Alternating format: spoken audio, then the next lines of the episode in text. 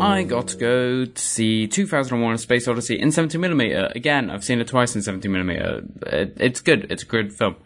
And why? Because, like, in the first episode, I talked about how seeing that film in the big screen helps with the fetishism of Kubrick's, like, ideas of technology and gets you into the rhythm of that. So when the ending happens, it's even more powerful because you're already engaged in the rhythm of the film. But that's not what I'm talking about today. Today I'm talking about people, audience members, snobbish, up up themselves audience members. I went to 2001 and in a cinema, and there's a bit of rustling with popcorn. This is an expected sound. This cinemas are a communal space that is shared. We are there together to be fooled by the illusion of a flickering of a light. We share a soundscape together, and I don't mind a bit of rustling. I've you grow accustomed to it. It's a normal sound, and it's people try to keep it to a minimum. And the most piercing sound in the soundscape was someone tutting at them and kept tutting every 20 minutes at them, just eating a bit of popcorn. And it was very off putting to try and watch this film with this person tutting. And I've had that before. I went to watch Embrace of the Serpent, and it was in a small screen, so if anyone got up, they might like get in front of the projector and cast a shadow on the film. That's nothing. That's not their fault. That's how the cinema's laid out. And who cares? That's part of the fun and the illusion and the wonder of cinema. It's a live space.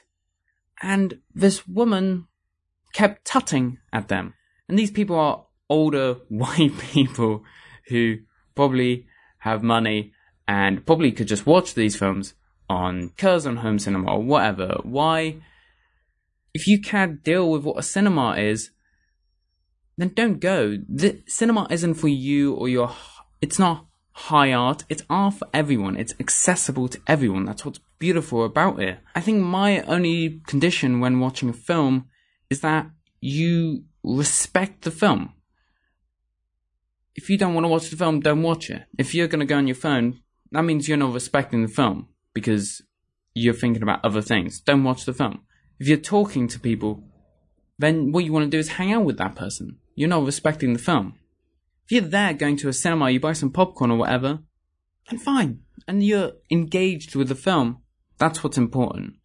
Engagement with the film. Of course, you try and be as respectful as possible with people around you. You don't talk, you don't go on your phone. You don't tut at every single thing because you're personally a little bit bothered by someone being a normal human being who's still just as engaged and just as respectful of the film as you are.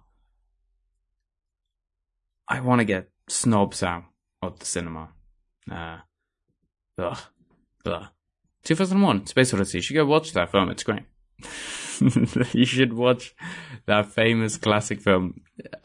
Did you not think about watching this one before? Oh, well, I'm glad my recommendation helped uh, you watch that, the most famous sci fi film made by the director that everyone knows about Kubrick. Um, also, Embrace of the Serpent that I mentioned. That that is worth watching if you didn't catch that last year. There you go, an actual recommendation. Thanks for listening.